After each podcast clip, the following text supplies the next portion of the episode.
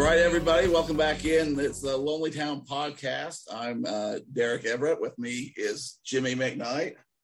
How's it going? And we got a, a guest this week, and it's a it's a little different guest. This might be a controversial show because we, we bring in the big guns, but we're going to talk Killers, Brandon, and Bruce Springsteen. So I got my uh, I got my buddy that uh, what do you call yourself? A Bruce Springsteen expert. What, what are the fans called over there? We got victims. Is there an uh, Bruce fans? Well, the true Bruce fans don't give themselves a name, you know, because that's kind of corny. But I think uh, I think the term is Bruce nuts. I, I often don't call myself that. We got Bruce's nuts here. Ben no, no, Bruce nuts from Seattle. Uh, I have to say you're not from Utah. Well, you're originally from. Oh, Utah. it's spring nuts. It's spring nuts. What was that? Spring it's nuts. Spring nuts. Yeah, but I, you know, just the cool ones just say we like Bruce, and they don't call him the boss too. Anyone who's oh, listening. Let's get controversial already to start off. I heard an interview with Brandon. Uh-huh. And uh, you know, they're talking about friendship and all that kind of stuff that he's got with Bruce going on. And they said, Well, what do you have him saved in on your phone? And I think he said, I just have him saved as the boss. That's kind of cool. Uh, uh, that's pretty cool. if I had Bruce in my phone, uh, that's one thing, but he didn't call him the boss. And and uh, the credit the credibility is you've actually met Springsteen. We might get into that a little later. I have. So you're coming from a place of knowledge. Yeah, I, I will say this. Uh, it's a little. I'm a little insecure about this because there are in any sports team or in, in fandom in general, there are really intense fans, uh, and um, there's always going to be one that's bigger than you. You know, I mean, there's people that have seen Bruce 300 times you know that's not i'm not able to do that. Uh, but i i'll say i've seen him as many times as i could which is eight. I've seen him eight times. I've seen him in three different states. Um, i've been front row right in front of him just where i've had sweat dripping on me. I've uh, saw him in, on broadway in new york um, in portland and in seattle. I, i've done everything that i could to see him but there's always going to be someone who like sometimes Bruce fans will be like, "Oh, how many times have you seen him?" And there's just all these huge double digit numbers. Um, unfortunately, I was born in the wrong decade to to really have a lot of those numbers. In fact, all growing up, uh, there's just ne- I've never even had a friend who was interested in Bruce. You know, it was always my friends' dads. I could talk to them about so when did how did you get into Bruce? How did you were you introduced to his music? How did you become a fan? Yeah, I was uh, 16, 17 years old in uh, Salt Lake City, Utah, and uh, I heard a commercial come over the radio for Bruce Springsteen East Street Band reunion that they were going to get back together and they were coming to Salt Lake. And uh, they were playing snippets of Bruce Springsteen songs during this commercial. And um, I know it sounds cheesy, but I heard um, I heard a, a snippet from Born to Run, and it just stuck in my head. And I got home and uh, found out what the song was, and I went out and I bought, uh, as you do, the greatest hits album, and just kind of familiarized myself with that. And then every time I got paid, I would go buy a new album, uh, you know, an old album. I would go buy a new one to me and just familiarize myself with it. And I just got completely immersed. And the thing is, is like, I still listen to it every day. You know, I, I listen to it all the time, and it's going on close to 20 years of of listening to Bruce, and I still find things that really resonate with me and things that I am finding new for the first time. And it's the only subject that I feel confident talking about. You know, it's the longest, most successful relationship of my life. He's never done you wrong. No, Oh, but you know, I've got blind spots. I've got major blind spots. Maybe some, maybe offline we can talk about the the song he wrote for Harry Potter. That's a bit so, of a, a, bless his heart situation. So, were you a big music fan before that, or is this? Oh yeah, into music.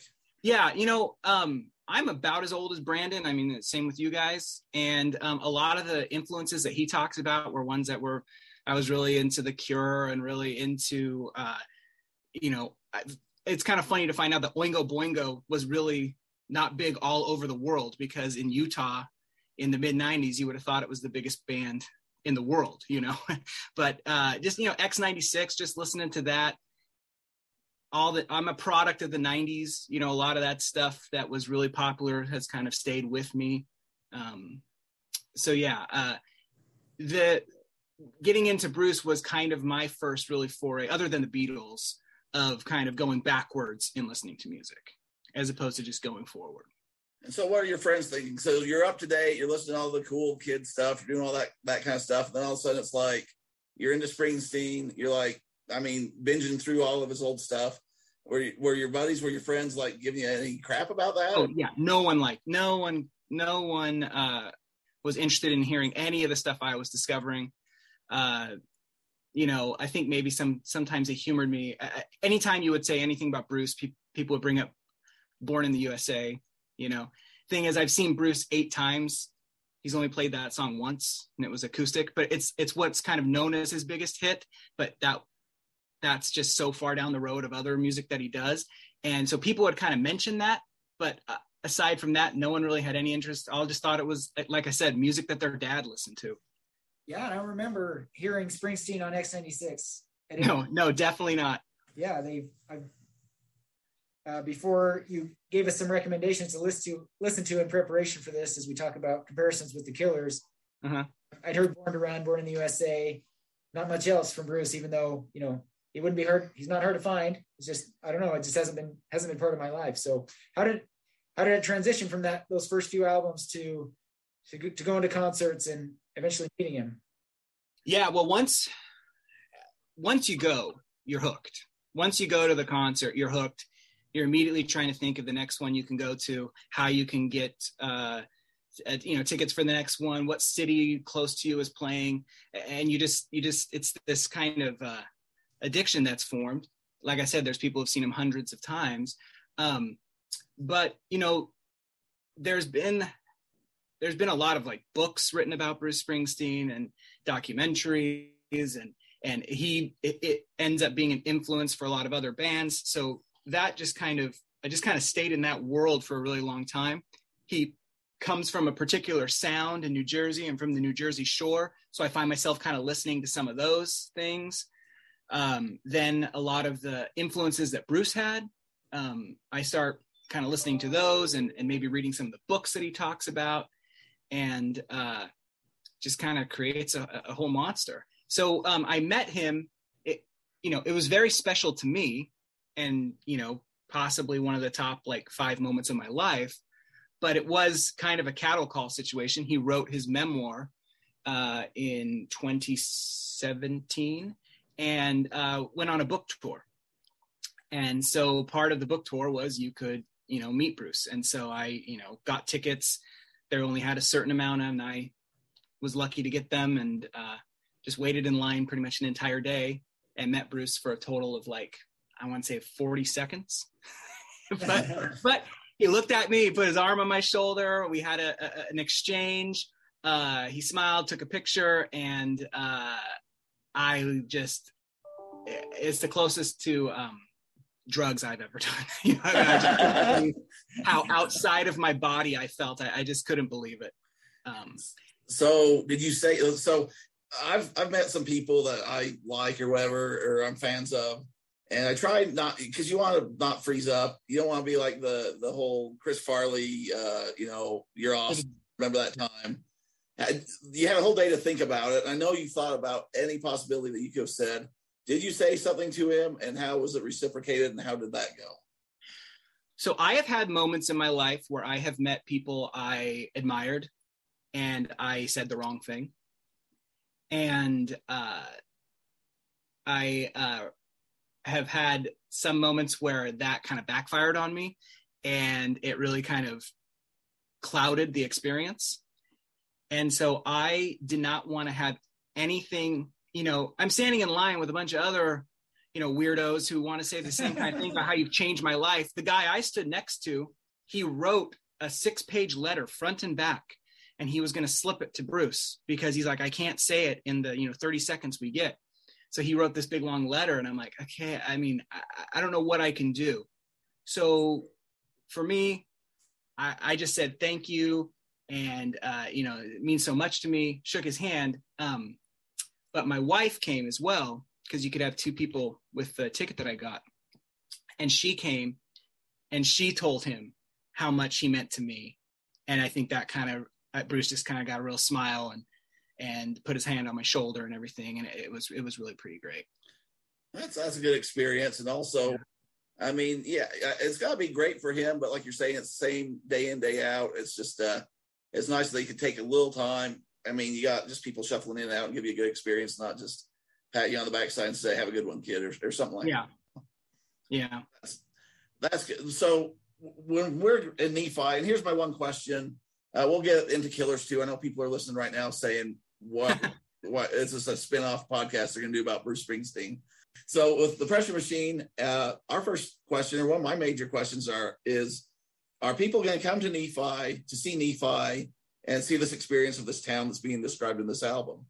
Um, you were talking a little earlier, and we kind of went back and forth a little bit.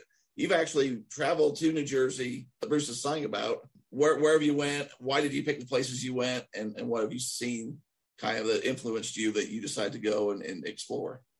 Yeah, I uh, I did. I went to go visit Bruce's hometown, uh, Freehold, New Jersey.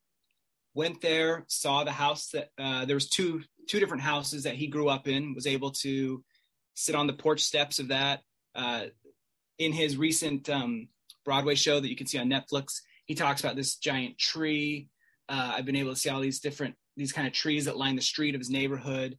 Uh, the church that was across from one of the houses. Um, I did this. Went to I went to Freehold, and then I went up to Asbury Park, up on the Jersey Shore, to see a lot of the sites that he and and and um, settings that he talks about there. And then um, the name escapes me, but there's a town right off by Asbury Park. I want to say maybe Belmar, but it escapes me at the moment. Um, but so you know, Bruce's band's called the E Street Band. There's a house. There's a street, uh, 10th Avenue, which is also named after one of his songs, 10th Avenue Freeze Out and E Street. So I'd been to that corner, kind of took a picture on the corner of 10th Avenue and E Street. Um, was able to go to the Stone Pony. Kind of a neat story there uh, is the Stone Pony is this Jersey Shore bar that is pretty famous in Bruce lore, and he would often just show up to this bar and play. Uh, and, and, whatever bar band was playing, he would just join them and play. And there's all these kind of cool stories about being at this this this dive bar, and, and all of a sudden Bruce shows up. And I, I had always heard about this and I finally made it there. And when I got there, they were closed. So I just stood out in front of the stone pony taking pictures. And then I had my wife take a picture of me standing in front of it. And a car drove by and stopped and pulled over and said, What are you doing? And I said, Oh, I, you know, I came uh, from Seattle. I, I really always wanted to see this place. And they said, Hold on. And she pulled over, got out, got her keys out, opened it up. And she's like, I'm the manager here. and she let me in told me all these cool stories of Bruce and the band and all these people coming by, let me hang out there, take pictures. Got she uh, gave me a T-shirt from the place, and uh, so that that actually that T-shirt that I have, uh, Stone Pony T-shirt, that's what I wear to every Springsteen concert, and um, I always try and get as close as I can to the stage. And uh, in my own little heart, I'm hoping that he recognizes me because I wear the same shirt every time he'll look down and he'll pull you up on the stage and pat you on the shoulder again. So, yeah. You know, good but, but funny, I def I actually like genuinely believe it sometimes. I'm like, it's gonna happen. Like he's gonna be like, oh, that's the kid that I see all the time.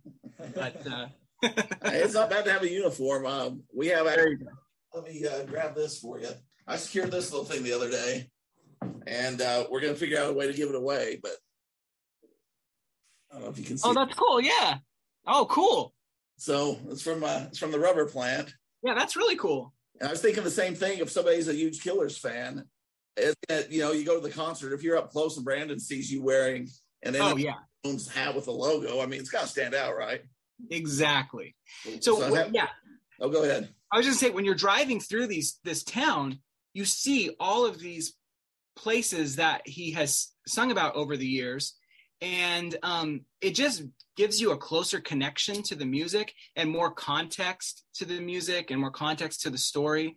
And so you know you're driving by the church that he sings about the school that he sings about the barber shop this grocery store the veterans hall the flagpole the, the main street um, the music shop where he bought his guitar all these kinds of things that you um, you hear about in the songs, then when you're driving through there and you're seeing them, it gives it more context.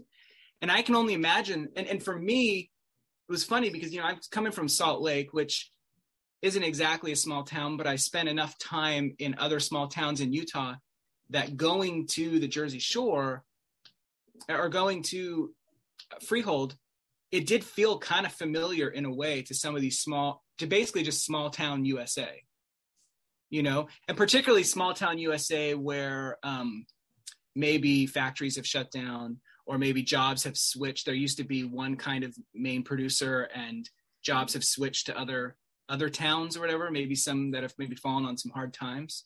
There's a big textile mill in Freehold that when I was there was just empty. And it was just this giant box building that was just, you know, empty and it had been empty for years. And having that kind of hover over your town when it once was this really active p- point of pride for the town is now just this kind of grave. I don't know what you want to call it, but yeah, the similarity in, in some of the killer songs that, that we've heard is compared uh, the, the, the pressure machine to Nebraska. And I'm not up on Nebraska or anything like that, but you find a lot of similarities. I mean, I know that you've you've listened to both probably uh, multiple times. Yeah, I, I, I can say that Spotify has told me that that I've listened to Pressure Machine the most of anything this year. So, so uh, I don't let I do see some. What'd you say? Don't let Bruce hear you say that. I know Bruce was unfortunately Bruce was number three, so oh. I got to figure that out. But I do share an account. I do share an account with my wife and my three kids. So Moana was I think number two. I can't remember.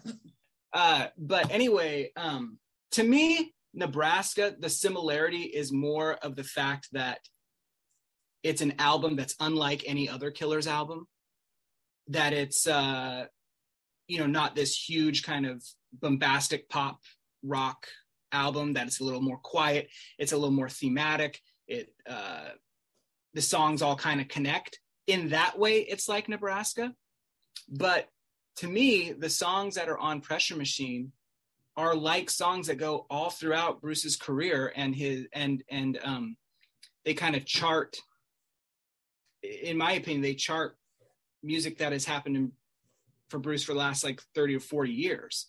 Uh, Nebraska to me is not other than Desperate Things is that the third track?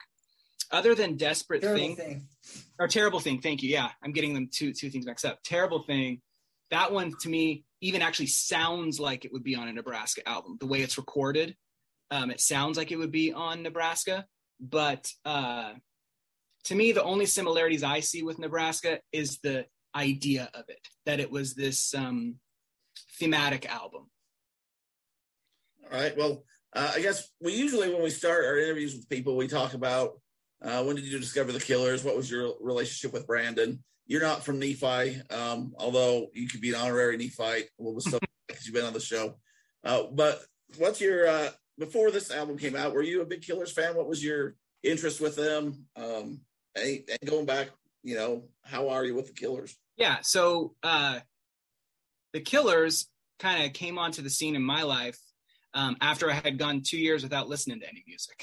So. I had I I had gone a couple years uh, with really only listening to the classical radio station. Uh, and King uh, FM, if I'm remembering correctly. Yes, yes, yeah, Cl- yeah. classical 89 or whatever it was. Uh, they, I, I um, came home and was just thirsty for new music, and Hot Fuss had just come out. And uh, I can't remember how it got it into my hands, but I listened to Hot Fuss and just fell in love with it. And uh, like everybody, you know, just was completely taken aback from it. And uh, have really good memories. When I listen to the album still today, it brings me back to that time in like, I think it's 2004 when uh, I was just, it was like the, uh, like the world was like in color again, you know? and, uh, and so, um, I really got into that. Then when Sam's Town came out, if you go back and look at a lot of the interviews on the press tour for Sam's Town, Bruce Springsteen was mentioned all the time in the Sam's Town, almost to the point that um, I kind of found it a little bit annoying, or I found it a little bit of like, okay, slow down, guys. You know, this is your second album.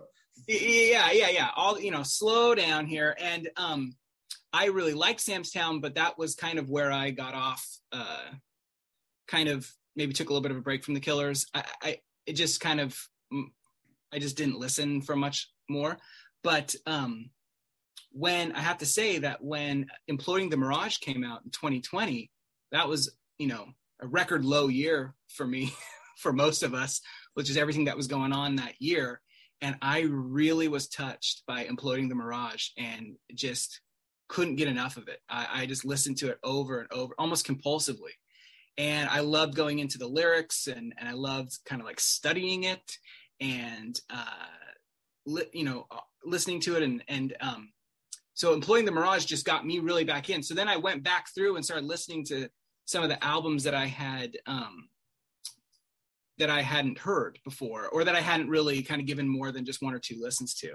And it was, it was pretty great because, um, I was like, I ended up getting like three new albums, you know, that I, that I wasn't familiar with.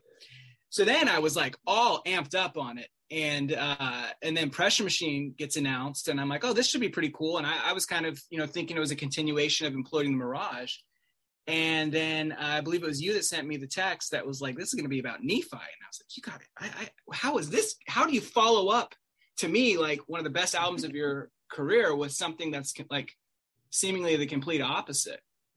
and then I just I just really was impressed and completely taken with um, Pressure Machine. It's it taps into something that is so um, both uh, depressing and inspiring at the same time. I, I, I have a hard time really uh, quantifying how how that is, but by the time I'm done with um, with the album, with the last song, by the time I'm done there, I, I, I like I need like a break. You know, I'm like, that took a lot out of me. But it's it's it's both emotional and um, it's just it's it's it, there's a lot in there. Oh yeah, there's there's definitely a lot. And then when you start hearing the the urban lore and we're putting faces and things and yeah, we're from there, so we're we're identifying places and and and memories with those places. It's it's kind of the other day.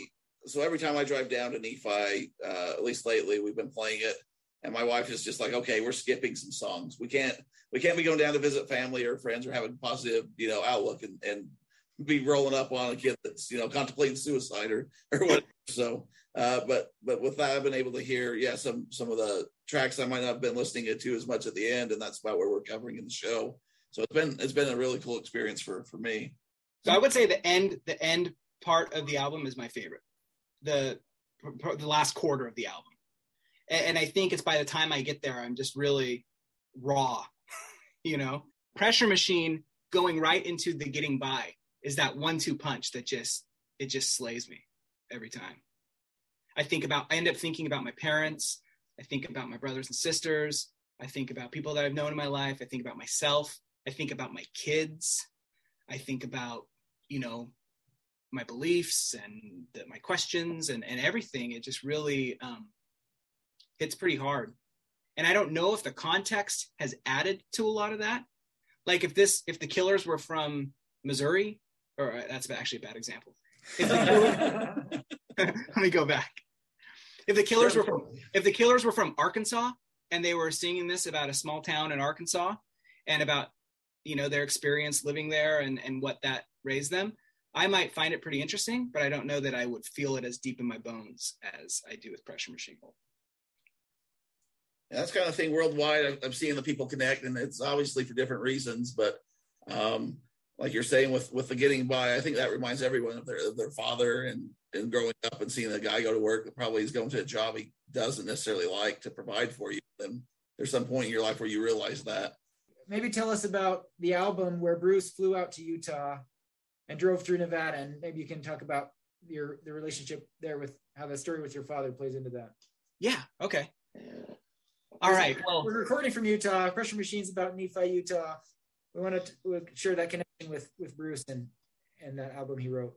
Yeah, Bruce has a, a connection to Utah. That's one of the things that really cemented the the slam dunk for my interest in him was uh, the beginning of um, of the Promised Land starts out on a rattlesnake speedway in the Utah desert, and uh, story goes that in 1977, Bruce and uh, his um, photographer Eric Meola and uh, Steven Van Zandt they flew out to Salt Lake City. This is in August of 1977, and they bought a used uh, T-Bird, and um, you can see it on the cover of the album The Promise.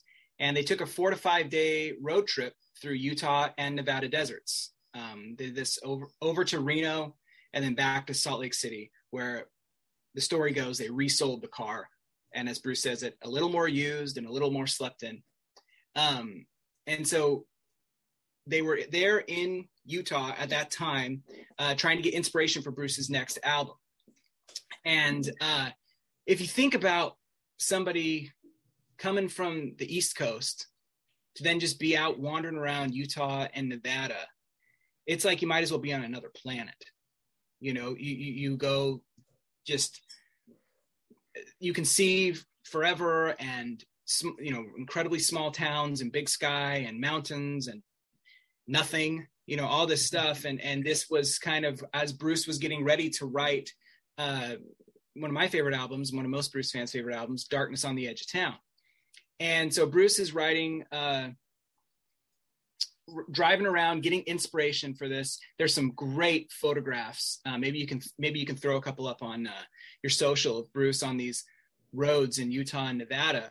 Um, I have a couple of them framed at my house here, but uh, so when Bruce was uh, when he flew into Salt Lake City, he needed to buy this car and uh, he needed to get a check cashed and um, he went to uh, first security bank in salt lake city and my dad was the manager of first security bank in salt lake city and my dad got a call from uh, his his manager that said that someone is going to be coming in a rock star by the name of bruce springsteen is going to be coming in to cash a check he does not have any identification on him, but I'm vetting, I'm vouching for him.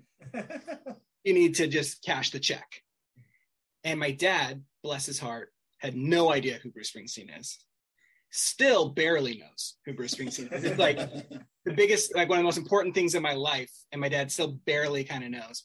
Also, to hear my dad tell the story, he says that this this guy came in with unkempt hair and wasn't wearing shoes that may be my dad editorializing, but he says that he came in with no shoes, so we'll just go with that.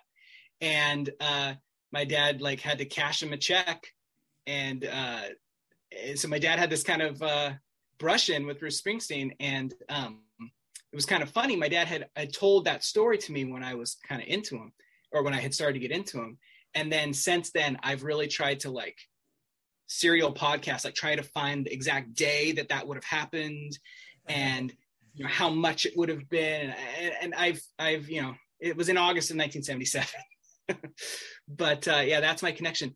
You know, the thing is, so one of the other mo- uh, kind of through lines through Bruce's music is his complicated relationships with his father, and uh, that resonates sometimes. You know, um, my dad and I have really different perspectives on on life and on uh, in, we have very different interests and uh, bruce and his dad often clashed and often uh, didn't see eye to eye there's a story about bruce uh, getting in a motorcycle accident when he was a kid. He had this really long hair and his dad would always try to tell him to cut it off.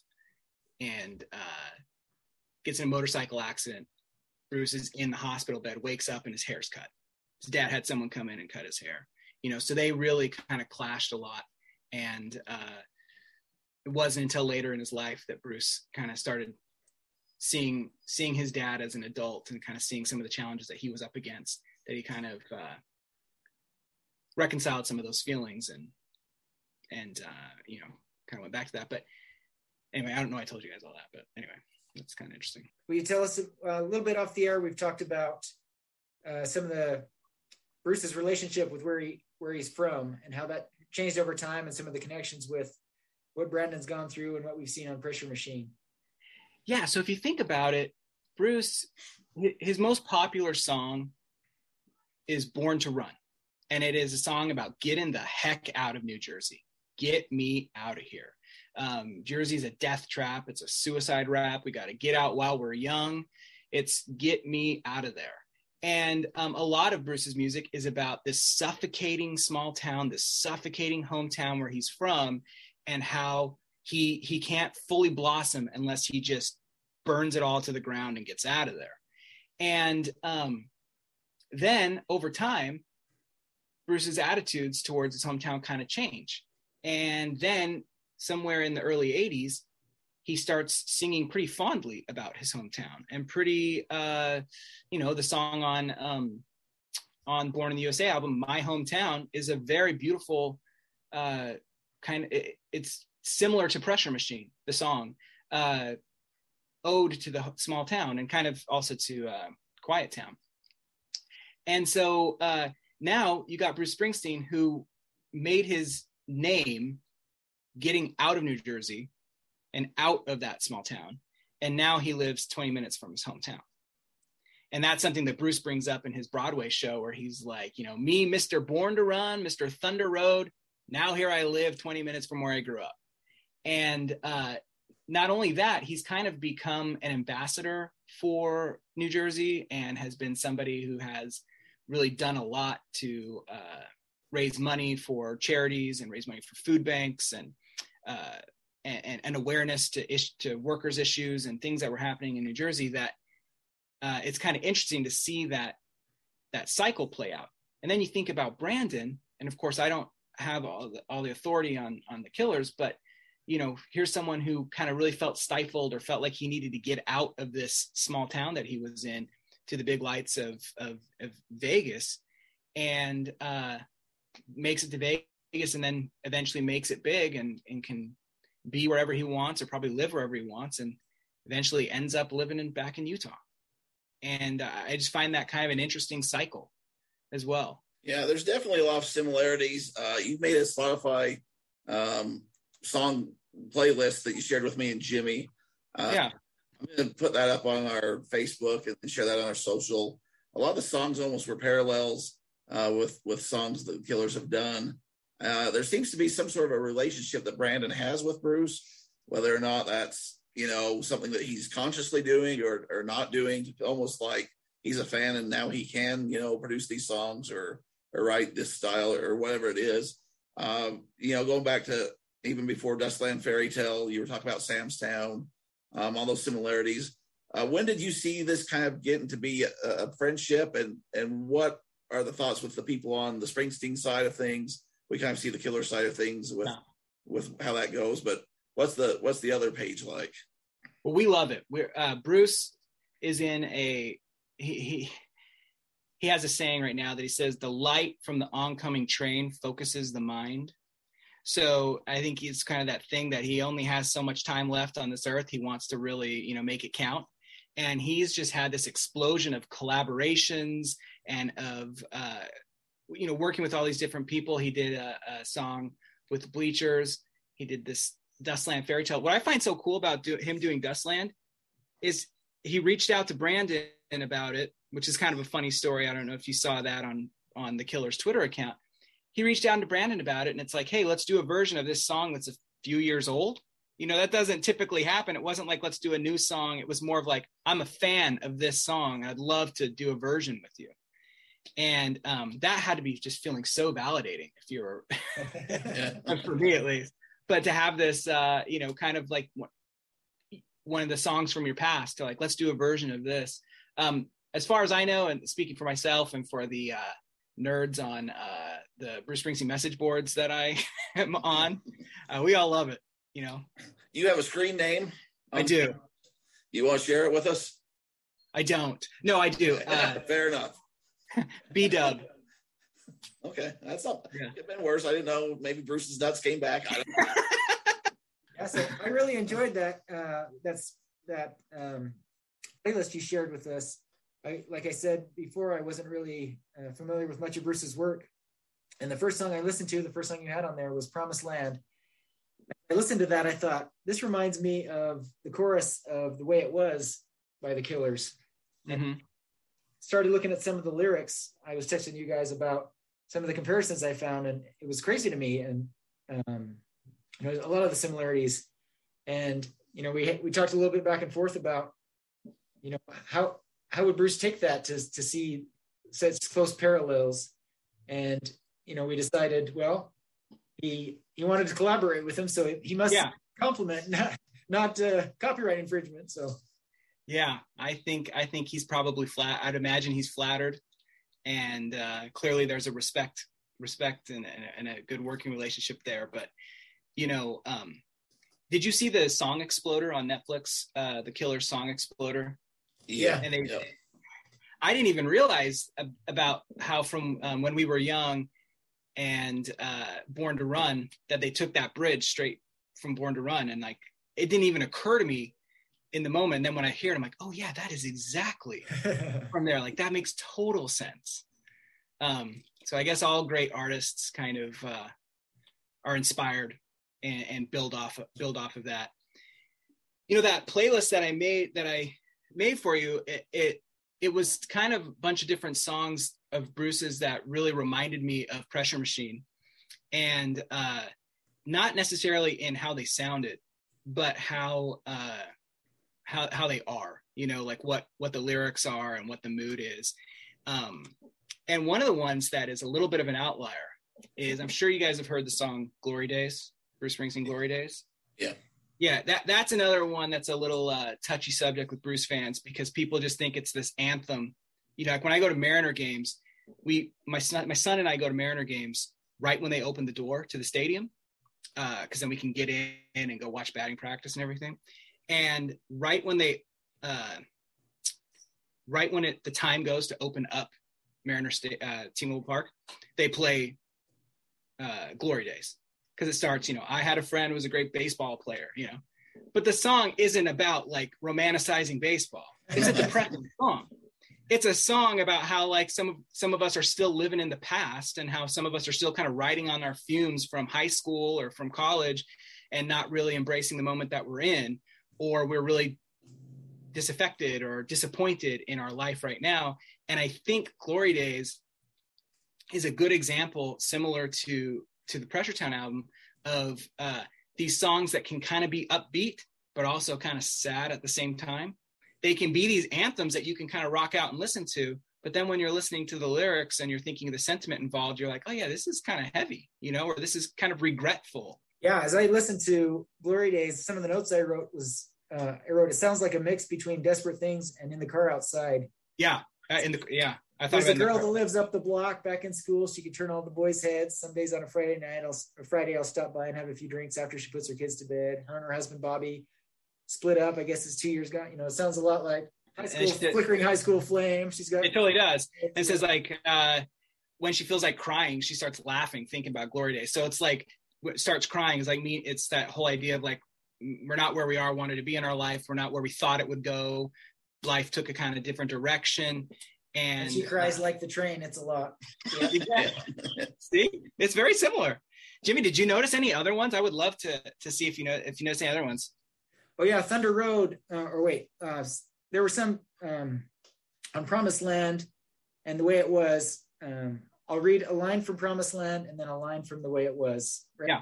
Together. So on a rattlesnake speedway in the Utah desert, I drove through the desert last night driving across the Waynesboro County line, somewhere outside the lonely Esmeralda County line. And then he talks, uh, Bruce talks about blow away the dreams that tear you apart, blow away the dreams that break your heart. Brandon says somewhere, uh, all of our plans have fallen through. Sometimes a dream don't come true. You know, there's things like this that are, you know, the idea that dreams, dreams break and don't come true. You know, those are universal themes, but to see them kind of line up in the same uh, in similar orders in these two songs just yeah stood out to me. And then he says, driving all night, chasing some mirage, obviously including the mirage. Uh-huh. Had that thought too. Uh, dogs on Main Street howl because they understand. You know, Main Street is there's a Main Street on every yeah, town right. in the world, but you know, I I think of Main Street, I think of Nephi. So. Mm-hmm. And then I got some real getting by vibes from where he says, I've done my best to live the right way. I get up every morning and go to work. Morning, and go to work each day. Yep, you're right. and then uh, he, when he, oh, go ahead. When he goes into promised land, he says, Mr. Ain't No Boy, I'm a man. I believe in a promised land. Um, it reminds me a lot of uh, where he says, my boy, my people were told they'd prosper in this land. Uh-huh. Um, you know, a lot of those same, you know, a town where you feel like you got something coming. You don't know where it's going to come, where it's going to where it's going to come from, but uh, you hold on to that dream, and sometimes it doesn't happen. Yeah, Derek, did you listen to the song Factory? Yes, I did. And, and did that did that make you think anything about the uh, rubber plant? Um, yeah, I mean, obviously, I, I think they're both like working class. I know Bruce has, has had on being a blue collar working class hero. Mm-hmm. Um, but yeah, even though he's never had a job, he's never had a job. Yeah, yeah. Well, instead of being a rock star. You know, if you can if you can sing about it, you can make money not not doing it. Why not? But there you go. Yeah. Almost like an artist can paint a picture of a place that, that maybe they've drove by once or they've imagined. That, good point. Good and point. that kind of thing. I think Brandon's kind of the same same vein, or at least his memory of Nephi. You know, is these people that would go uh, work at this depressing plant where they're stuck the rest of their lives, just trying to make a paycheck to get home. Um, that kind of feel, anyways, whether or not that's reality or not. Uh, yeah, I, I, saw some similarities there. Um, I think all like you were saying, when you went back to New Jersey and saw some of these factories and textile mills that were the lifeblood of that place, and if they were to shut down, uh, the economy goes with it. Mm-hmm. And I think the same with with Nephi. Although the the rubber plant's still up and going, it's definitely not the heyday of uh, industrial uh, rubber hoses across the nation to break yeah. everybody. Um, but but if it was to to go, it would be a major blow to the town. And uh, yeah, so definitely uh, some similarities in that. There's a line in Factory that uh, really hits hard that says, um, "Factory takes his hearing, Factory gives him life." And you think about this thing that can be like can be so damaging to you can also provide for a life can provide for your family can provide you know uh, for your kids and everything i just find that uh, kind of interesting it's like yeah, that like, dichotomy and it's the same as i've worked my he worked his whole life uh, laying rubber on the factory line you know mm-hmm. would have been in another life like there there's definitely the give and the take and yes, you have a job and you're grateful for it. And it provides those meals, but also you're almost a slave to it and trapped to these the factory that's taking your hearing. Once you're mm-hmm. you know, no longer useful, spit you out and next guy's in. Kind yep. of idea. Yeah. There's also one one other thing on um on the playlist. I, I put a song called "Long Walk Home," and that was uh, a later song written by Bruce um, in the later part of his career, and uh, it's a really loving portrait of his hometown. And he has one line in there that um, kind of reminded me a little bit of Quiet Town, where he said, um, I'm just going to do this off the dome. So hopefully I get it right. Son, you're lucky in this town. It's a beautiful place to be born. It just wraps its arms around you. Nobody crowds you. Nobody goes it alone. Which I found that so uh, comforting, and that's that is kind of um, you know I'm not from a small town. I'm from like I said I'm from Salt Lake, but I am from like a small neighborhood because I knew every single person in my neighborhood. Mm-hmm. And uh, the idea of um, it wraps its arms around you, it doesn't crowd you, but you don't do it, you don't go at it alone. You're not alone. And um, that reminded me a lot of, of some of the lyrics in Quiet Town. Yeah, we talked on an earlier episode about whether we grew up in a bubble and mm-hmm. some people might see it as a bubble and you're being shielded from or outside influences aren't making their way in that you that you think you want but yeah it's probably more like uh, loving arms that are wrapped around you trying to trying to protect you to to help you yeah break your way out on your own without being overly mm-hmm. by by negative things from the outside well i'm curious uh, i know you're on the reddit and you're you know asking people are kind of giving feedback and, and comments and everything i'm curious if anyone from outside of the state of Utah or from outside the United States or whatever has um, pointed out the uh, the Utah accent that is very prominent on the interstitials in Pressure Machine. So that episode with Kyle, um, his uh, his boyfriend was here, and he was saying how uh, he when they listened to the album or whatever, he said that sounds just like your mom or just like your family. I don't know yeah. if the air or not uh, with those interstitials. And then we've had people kind of comment on the "Oh my heck" or "butt crack of dawn," the phrase. Um, sure. But not yeah. so much the accent, and I don't know if they realize that those are real people and that's how they sound, or or what. But uh, yeah, the the phrasing is one thing that that you know the "Oh my heck" and and that that's one thing. But there is a very distinct accent, and um, my wife points it out all the time. And when when we were listening to the album, she's like, "That sounds just like your family. You know, that sounds like your sister." And, and I'm curious because you guys are living in it. Maybe you don't notice it, and uh, but it's definitely there. In fact, I you know I haven't lived in Utah in almost 20 years, but I um I slipped back into it pretty quickly. We were watching a movie with the kids, and it was like an old Charlie Chaplin movie, and and he had to go into uh, jail, and he was put in a cell in a cell, and my kid said, "What what is that?" And I said, "It's a jail cell," and my wife said, "What?" I said, "A jail cell." you know, th- things like that. Uh, like at the end on the getting by, the one the one that I think is the most prominent Utah accent is the getting by. The the woman uh, before that who, you know, says like a small town fill in. Um, yeah, that, that that one is to me the strongest. And I'm just curious if people have noticed it. I think I told you, Derek, about a movie that was filmed not too far from Nephi. Uh, what was the town? I think it was, was it Fillmore. I felt like it started with a K. Um, it wasn't Kanab. You did tell me. I thought for some I'll reason look it up. it's the Fillmore There's a- area. So there's a movie. Kanosh. Kanosh. Kanosh. That- And that's a small town, right? Yes. Yeah. Okay, so this movie it- it's called The Killing of Two Lovers, and it's filmed in Kanosh, and uh, it is very bleak. It is Pressure Machine, the movie. You know, uh, this guy is going through a separation with his wife, and he's he lives basically across the street from her. You know, so he can still see her coming and going, and her life moving on. They got to share kids. It is a very bleak um, movie, but uh, they totally have like Texas accents and I'm like, that kills it. You don't, you know, you know, that doesn't sound like it. You know, it's. It, Did they say that it's based in Utah? Is it supposed to be from Utah? I think so. Okay. Well, they're not trying to hide it from anything. I, I don't. It may Yeah. not even say, but uh, but it, when you watch it, it's very clearly the middle of the state. Yeah. So this weekend, I, I hung out with a bunch of high school friends, and we went down uh, to Vegas, our, our fun time or whatever. But I, I realized once I'm together with people uh, kind of from that area, or maybe family parties or whatever, it doesn't take long for me to slip back into kind of that. I I still probably sound like more Utah than a lot of people.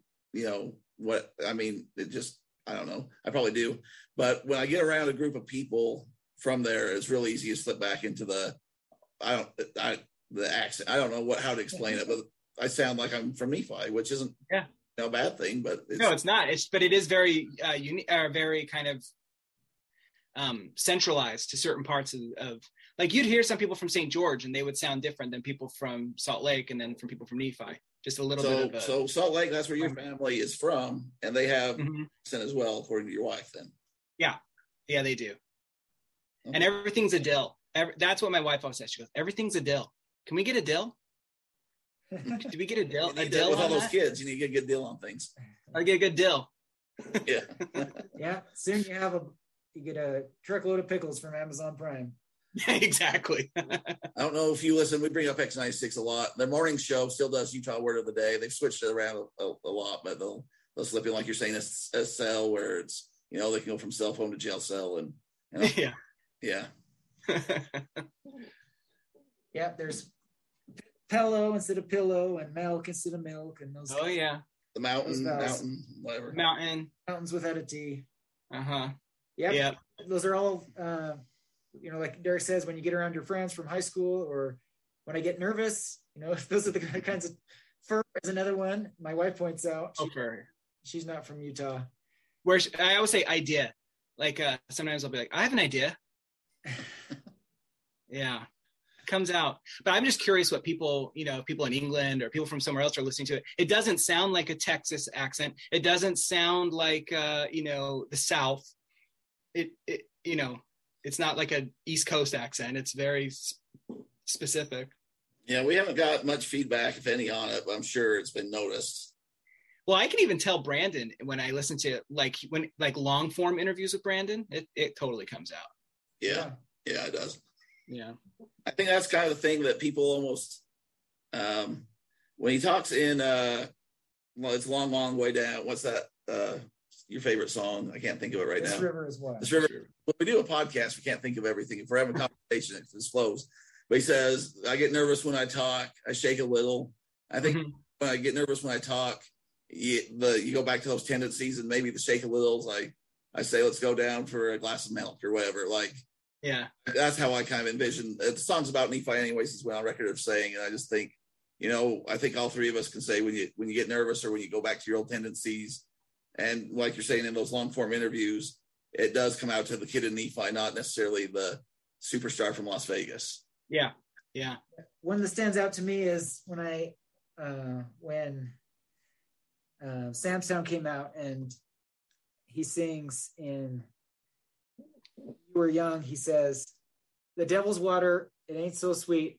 You don't have to drink right now, but you can dip your feet every once and a little while." He says, and I thought, that's not right.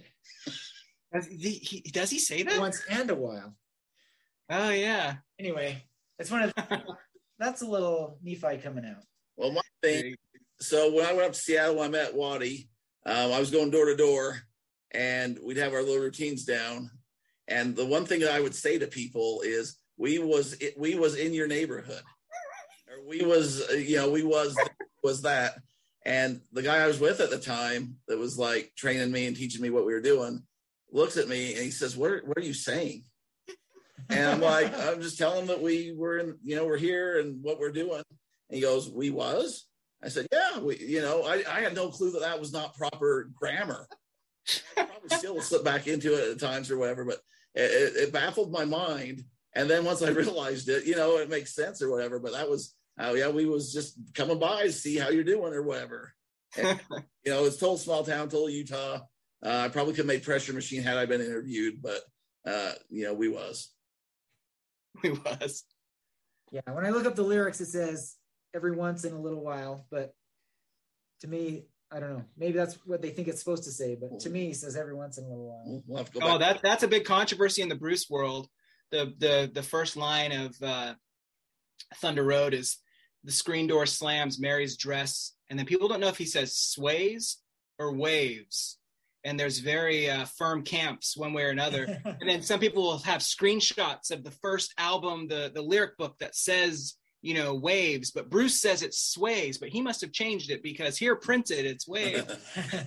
what, what's canon and what's not, right? yeah, exactly. it's funny what people get hung up on and, and, and you know we're in reddit or these other forums and stuff and some of the things that people just like wrench down on almost it's like a whole sub genre themselves of, of certain Yeah. stuff but like Well, sometimes. Oh, go ahead. people Yeah. go ahead sometimes I want to know if something is a specific reference or if something's a general reference.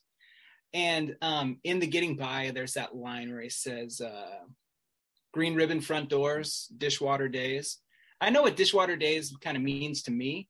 I don't know what green ribbon front doors means, and I don't know if that's a small town thing or if that's a you know, tie a yellow ribbon around the tree when a soldier comes, you know, home or something like that? Or you don't know the green ribbon front doors that mean anything? No, we've been asked about that, and I, I don't know what that means. I've tried to look into it. You know, there's a lot of different, you know, causes that try to take colors and make it their, you know, represent their cause and Yeah. anything that that seems to relate. well also Well, he also talks about the banners of sorrow that hang the front doors of childhood homes, and so I think, okay, well, maybe it's it's, it's similar like that. and that's what i was just going to bring up is that that same phrase that was just ah, i know of i've never seen it but you know maybe he's referencing something that he's he's seen or, be, or been around or who knows what but i've never seen even surround doors in nephi at least unless it's christmas time there's probably some right now but I I love I love when a song lyric can mean two things, um, or or more. So like uh, it, it's such a simple lyric, but it says, uh, "I'm pressure machine, um, keep the debt cloud off the kids, only smiles on their lip lids, uh, Jiminy Cricket and Power Wheels, and memories of Happy Meals." And to me, that means a couple different things. You know, it can literally it's it's kind of um, romanticizing childhood a little bit, talking about uh, you know some of the carefree times being a childhood and maybe getting a happy meal from McDonald's. But it also can mean happy meals at home with your family, happy times. You know, I, I kind of I, I like that. Yeah. Did you have any other questions about Nephi killers? Anything you want to address? I, would, I think you, you may have already talked about it. You talked about the crosses, right? we Um, haven't really. I found that really interesting. I, I, I is that are they is that like art installation or is it in front of a church or what is that? it's in front of there's a Baptist church that was getting built forever. They were kind of self-funding as they went, and so that's that's just in front of this new Baptist church that's off the freeway now. Okay, so was that there when you were growing up? No, Oh, interesting. fairly new. Yeah, I- Interesting that it's the cover of the album. yeah. I don't know if he just sent down a photographer and got a bunch of pictures and they picked what they liked, or if that was you know instructed or Well, is there Really barb is there barbed wire around it? Yeah, so since it's right next to the freeway, there's a there's a barbed wire fence that keeps you know that's meant to keep people and animals out of the off the freeway where the cars are going so fast. And so I think he just took it through that through that fence, and Yeah. you know it's it's an installation that you can see easily as you drive through now. Uh huh. Um, but you know on the cover of the of the album to see the crosses and the barbed wire uh, with the title of the album, it's it's Oh very- yeah. like Yeah. Oh, it's super symbolic. It, it makes you think of that line. Uh, this whole town is tied to the torso of God's own mysterious ways. uh, well, this barbed wire town, right? I mean, Yeah. Yeah. Hey, uh, what what what are your guys' favorite songs on the album? I'm not sure. I torn. I'm torn between. I really like West Hills, and we know like more backstory and stuff on that. Yeah. It's the first one I heard. Um, but the Getting By has been catching up to me, and the Car Outside. Those are probably my top three. Mm-hmm. What about you, Jimmy? So I like uh, In Another Life and West Hills. My are, are the two best for me, and then Mm-hmm. Quiet Town and Sleepwalker are the next two. Yeah. Yeah, I, I think for me it's a pressure machine going into the getting by, almost like a like two pe- like two parts of the same thing. And uh I just love that part in um the getting by. I, I just wanted to look it up so I didn't m- didn't mess it up. But um well, I, I can't find it. But the part where he's like where there might be many mansions. uh-huh. I just find that so uh I feel that, you know? It's like where you hope you hope that that's what it is. Mhm. There might be, I don't know, you know. There might be many mansions. I'm doing all this stuff. I hope it means something. I'm, you know, I'm getting up to work early. I'm uh you know, kind of just wasting away. Nothing seems to be paying off right now but there might be many mansions. I, I just found that a really like uh, interesting um, flourish to the writing the lyrics. Well, yeah. And then look up, and all I see is sky. And I'm like, there's plenty of atheist people, or a lot of the Killers fans, or at least that we see, seem to be kind of agnostic or atheist. Um, but Uh-huh. listen to Brandon's lyrics and stuff, especially if you know the back story of, of the church or any religion, they're pretty symbolic. A lot of religion in that music. Even members of the band are, but him. Yeah. And so it kind of relates both ways to the to the believer and the non-believer, you know, on that Yeah. aspect. Or I guess sometimes that's both. I mean, we all go through our battles, and sometimes we're both both sides of that coin too. I think. hmm Well, exactly.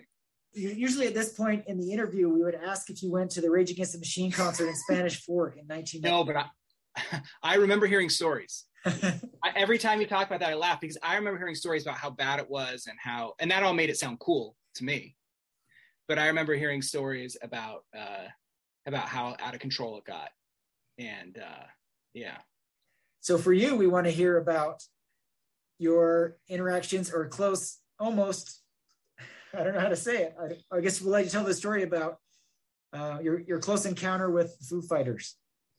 All right. So uh, when I was on my mission, our office was in Bellevue, and uh, right next to our mission office was the office for the Foo Fighters, and uh, it was their like promotions office.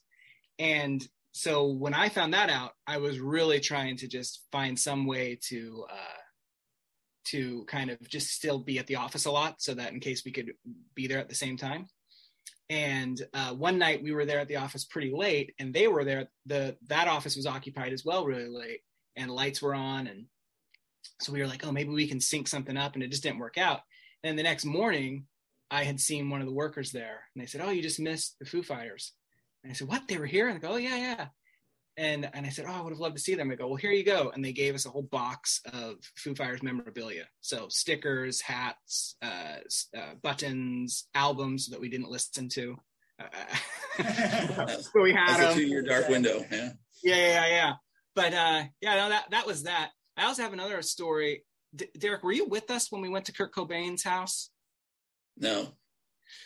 Okay, we went to the house where uh, Kurt Cobain died, and uh, I went up through the back way and tried climbing the fence. And there's a great Bruce story about Bruce climbing the fence at Graceland to try and um, help us. And so I was channeling that, and uh, I am in a suit and tie and white shirt, and I'm climbing a fence to try and just look over to get a shot of what of uh, Kurt Cobain's backyard. And uh, as I'm doing that, somebody stands up and is pretty much right in front of me, like Home Improvement style, standing up right in front of my face. And it was the gardener. And like, "What are you doing?" And I was like, "Ah!" And I, and I fell back and was in my know, suit and tie and everything, and just like kind of ran away. But uh, that was my other kind of Was that still owned by uh, Courtney Love at the time? Do you know? I have no clue. This would have been in 2002. I don't know who owned it at the time. Well, we you know, I didn't. I didn't go to the the Rage Against Machine concert, but all the big ass shows that Brandon Brian's been or Brandon's been talking about lately, I went to all those. kinda probably fun to think of. You're probably in the pit, Yeah. didn't even know it. Yeah, at the Howard Jones concert. I remember that they had Howard Jones come. Yeah. Um, well, I appreciate your time. Thanks for coming in. Uh, if you want to get at you, I don't think you're very social media ish, but is there anything uh, if people want to know more about Bruce? Anything that you'd like to lead that way? Message boards, anything? Oh yeah, Backstreets.com is the Bruce Springsteen message board. We'll, we'll put it's that playlist, uh, the playlist you created. We'll share it with our with our listeners, and hopefully they can go through it and kind of compare it to Pressure Machine. I yeah. thought uh, it was really kind of you to put that together and educate us a little more, and uh, maybe you got a couple more uh, spring nuts with you. all right, thanks guys. Thanks a lot. That's another episode down from Lonely Town.